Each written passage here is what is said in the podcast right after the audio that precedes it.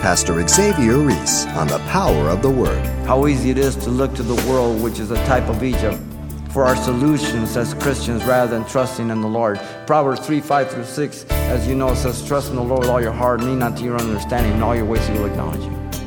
We think that, that we know better. The Word of God works, it will work, but not against your will. That's the key.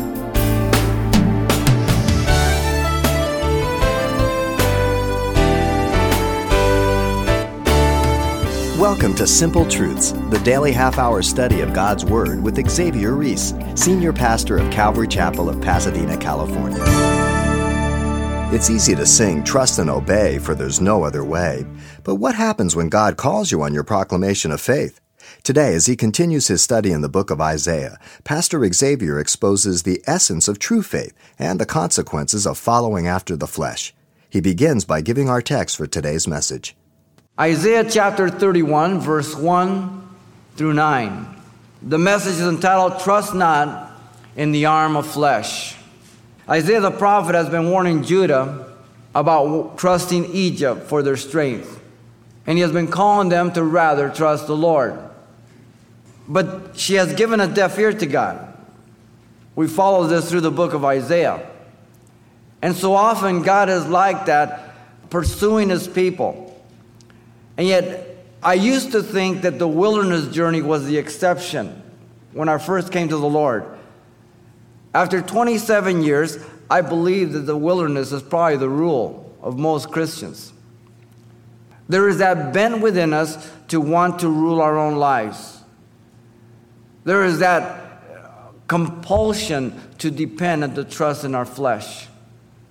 It's innate in us. And unless we walk in the Spirit, we will fulfill the desires of the flesh, the Bible says. The prophet moves to pronounce the fifth woe in this section to Judah for going down to Egypt for help, revealing God in a threefold role as a father. And as we look at these three things, they seem to be almost at opposition, but if they come from the perspective of a father, they are not. They are very congruous in his love for them. Let me read these nine verses. He says, Woe to those who go down to Egypt for help and rely on horses, who trust in chariots because they are many, and in horsemen because they are very strong, but who do not look to the Holy One of Israel nor seek the Lord. Yet he also is wise and will bring disaster and will not call back his words, but will arise against the house of evildoers and against the help of those who work iniquity. Now the Egyptians are men and not God, and their horses are flesh and not spirit. When the Lord stretches out his hand, both he who helps will fall, and he who is helped will fall down. They all will perish together. For thus saith the Lord, uh, as he has spoken to me, as a lion roars, and a young lion over his prey. When the multitude of shepherds is summed against him, he will not be afraid of their voice, nor be disturbed by their noise. So the Lord of hosts will come down to fight from, from Mount Zion and for his hill. Like birds flying about, so will the Lord of hosts defend Jerusalem. Defending, he will also deliver it. Passing over, he will preserve it. Return to him against whom the children of Israel have deeply revolted. For in that day every man shall throw away his idols of silver and idols of gold, sin, which your own hands have made for yourselves. Then Assyria shall fall by the sword, not of man, and the sword not of mankind shall devour him, but he shall flee from the sword, and his young men shall become forced labor. He shall cross over his stronghold for fear, and his princes shall be afraid of the banner, says the Lord, whose fire is in Zion and whose furnace is in Jerusalem. God has revealed to us in this threefold role of a father. First, the indignation against his people in verse 1 through 3. Secondly, the protection of his city in verse 4 and 5. And thirdly, the salvation of his people in verse 6 through 9. As a father, we can all identify he's become indignant with his children. Which father has not at one time or another? As a father, he alone steps in to protect. As a father, he alone is seeking the best, in this case, salvation. And so the prophet here lays this out for us very clearly. Let's begin here with the indignation against his people in verse 1 through 3. Notice in verse 1, God warned Judah against trusting in the military power of Egypt. The word woe, as you know, refers to judgment.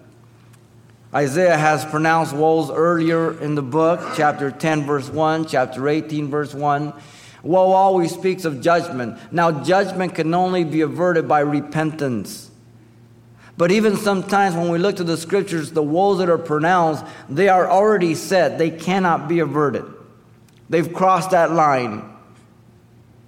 And it's sad when that takes place. This has not been the case here, as we're going to see. But at times, the line is drawn and nothing can be done. This is the fifth woe in the section that began in chapter 28 to 33. You find six of them in this section.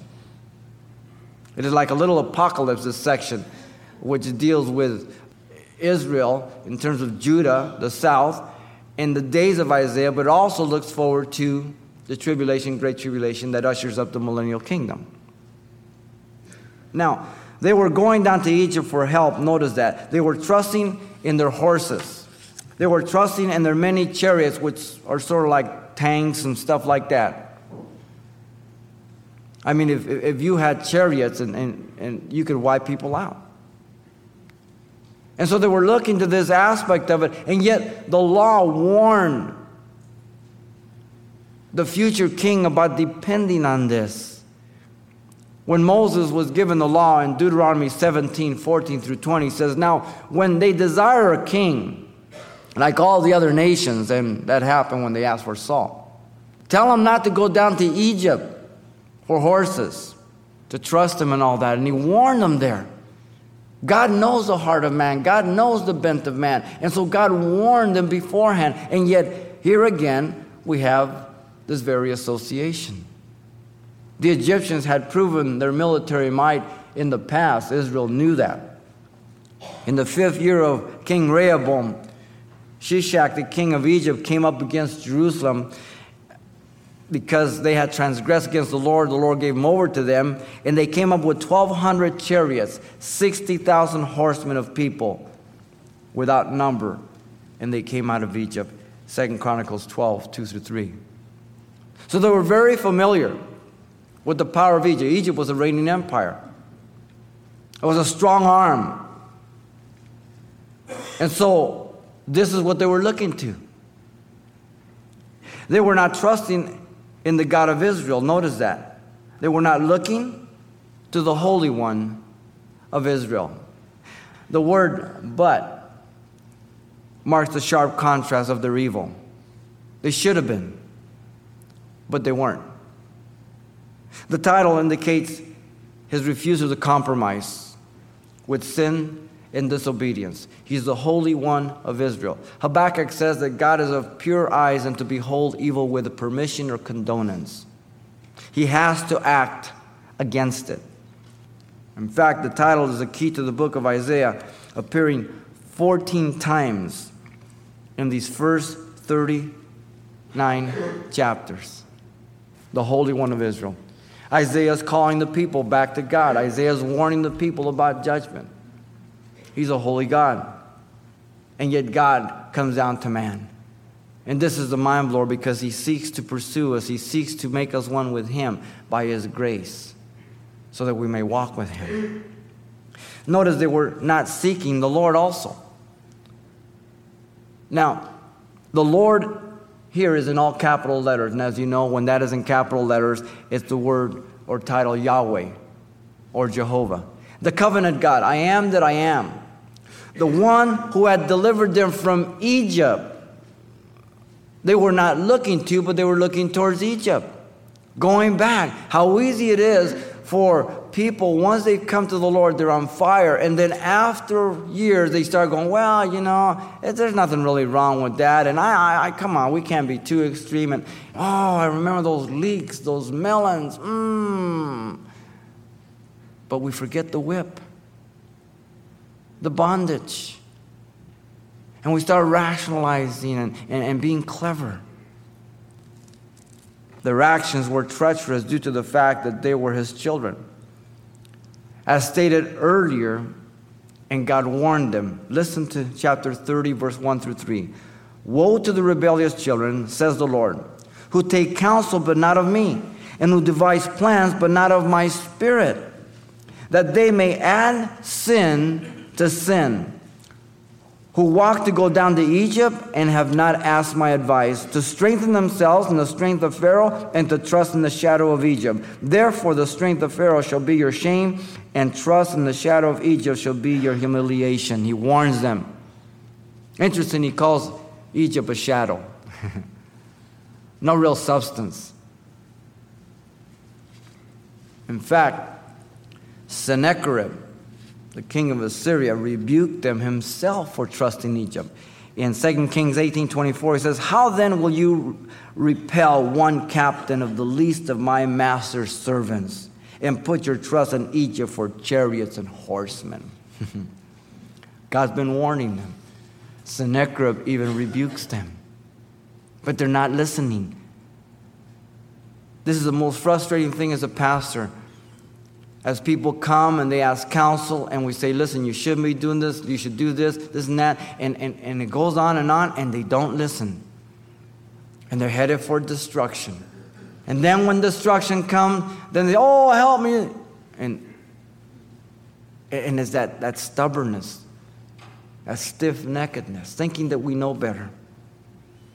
The Egyptians exported chariots and Solomon became a distributor of them.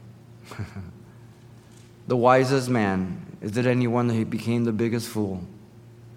1 Kings 10 28 29 says also Solomon had horses imported from Egypt and Keveh, and the king's merchants brought them to Keveh, and the current price now, a chariot that was imported from Egypt cost 600 shekels of silver, and the horse 150. And thus, through their agents, they exported them to all the kings of the Hittites and the kings of Assyria. Solomon became an entrepreneur, a sharp businessman. The world looked at him and says, Man, he is smart. God says, Bad, bad, bad. Man, is he making a lot of money? God says, Boy, is he headed for trouble. Perspective is different, isn't it? The contrast is clear in the Psalms. We used to sing this in the early 70s, Psalm 20, verse 7 and 8. Some trust in horses, some in chariots, but we will remember the name of the Lord our God. They have bowed down and fallen, but we have risen and are upright. The one who leans to the arm of flesh, the one who is trusting in horses and chariots, will fail ultimately. Notice, secondly, God was sarcastic to his people declaring that he also was wise because they were, they were very smug in, in their wisdom.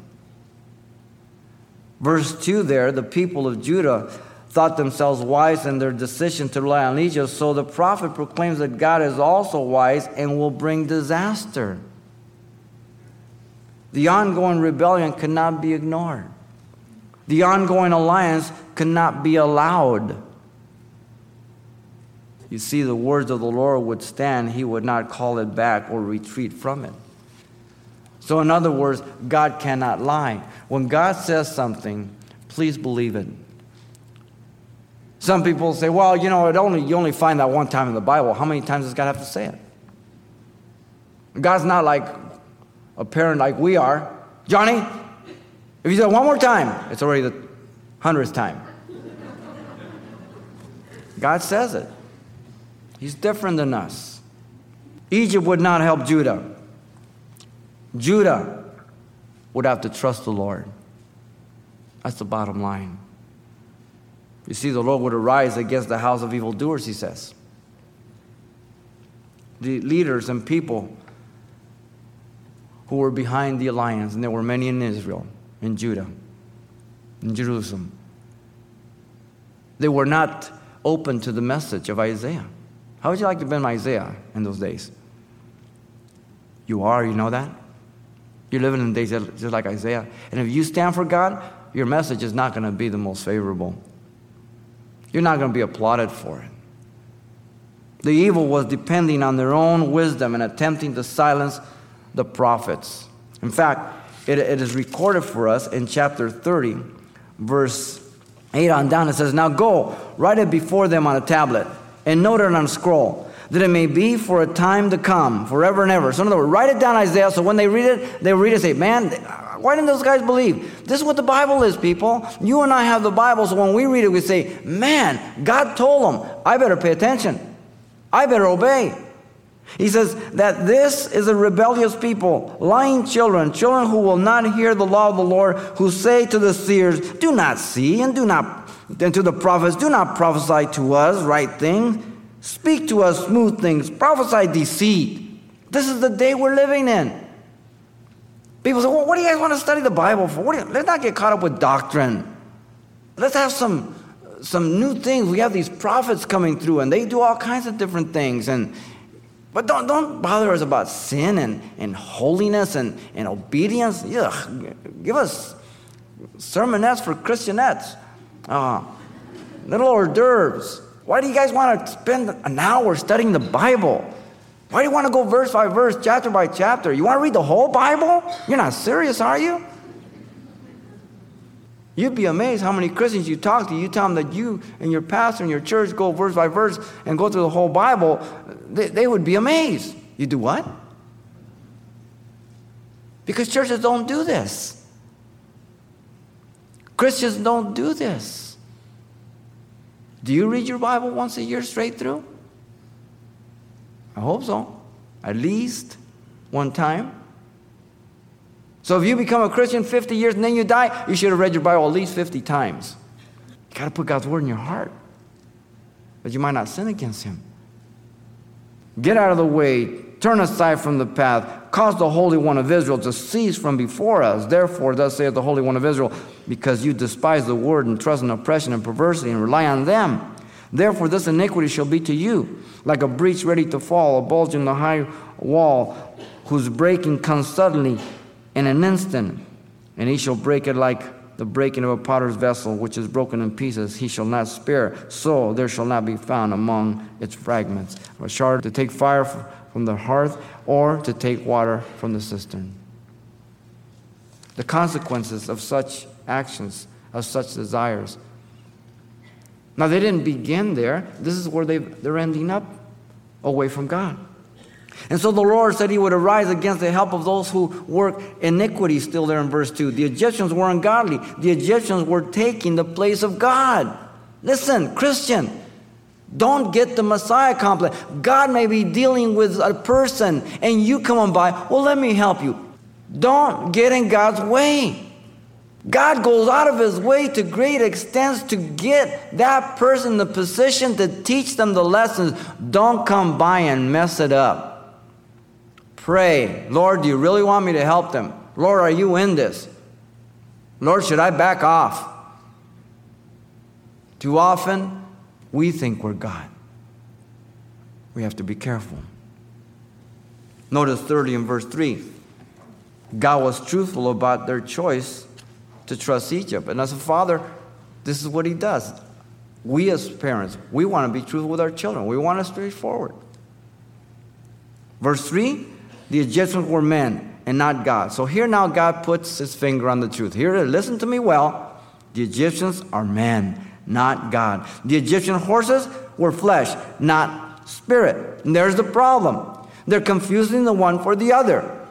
When we get to the place as believers that we think, well, God's done pretty good, you know, but we I kind of learned, you know, I can kind of careful.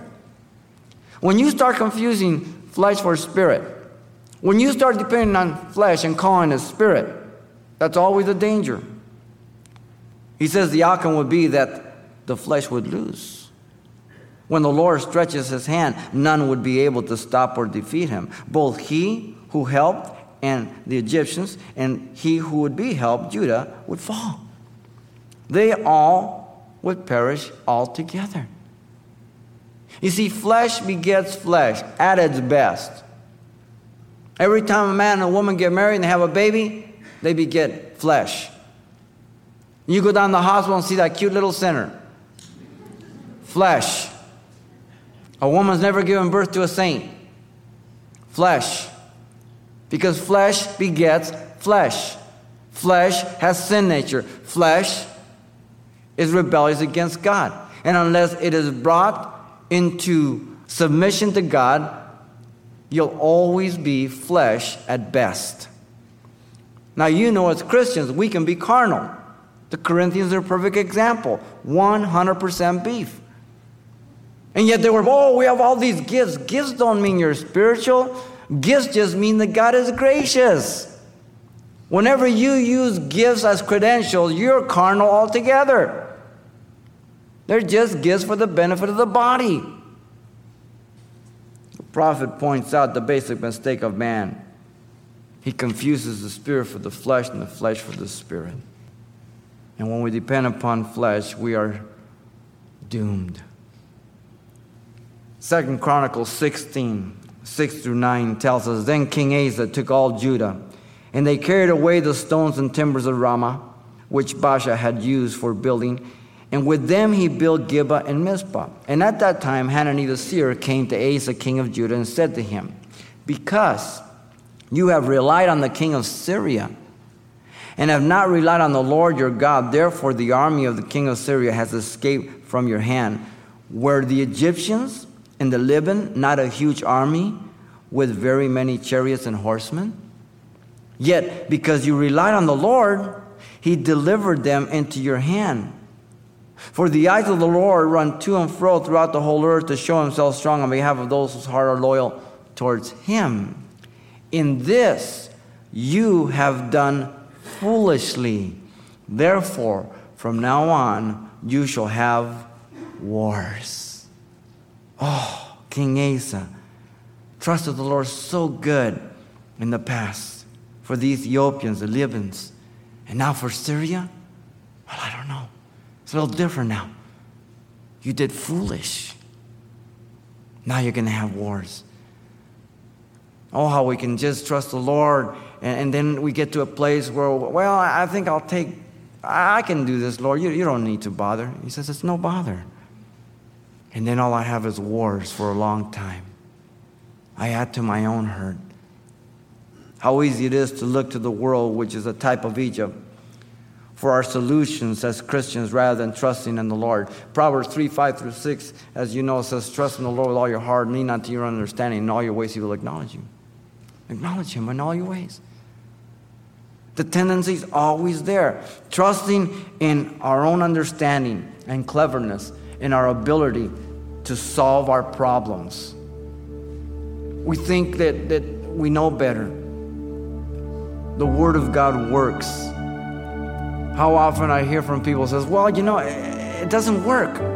That's a worse commentary on you than it is the word of God. It's like somebody saying, "You know, this gun doesn't work." What do you mean it doesn't work? Load it, point it, pull back the hammer, and shoot it. And you'll find out that gun kills. The word of God works. You know how you know when it's working?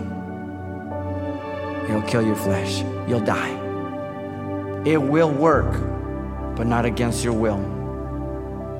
That's the key. Pastor Xavier Reese and the secret to the power of the Word of God, a power that's available to all who submit to the divine author. And don't miss next time. There's much more insight to come in the conclusion of this study. Now, if your schedule won't permit you to tune in, you can pick up a copy of this message. The title to ask for is Trust Not in the Arm of Flesh. It's available on CD for only $4. Once again, the title to ask for is Trust Not in the Arm of Flesh, or simply mention today's date. You can request your copy by writing Simple Truths, 2200 East Colorado Boulevard, Pasadena, California, 91107. Or to make your request by phone, call 800 926 1485. Again, that's 800 926 1485. or the address once again is Simple Truths, 2200 East Colorado Boulevard, Pasadena, California, 91107. And thanks for mentioning the call letters of this station when you get in touch. This helps us track the effectiveness of this ministry in your area. What can happen when you put more confidence in walking by sight rather than in faith? Don't miss the next edition of Simple Truths with Pastor Xavier Reese.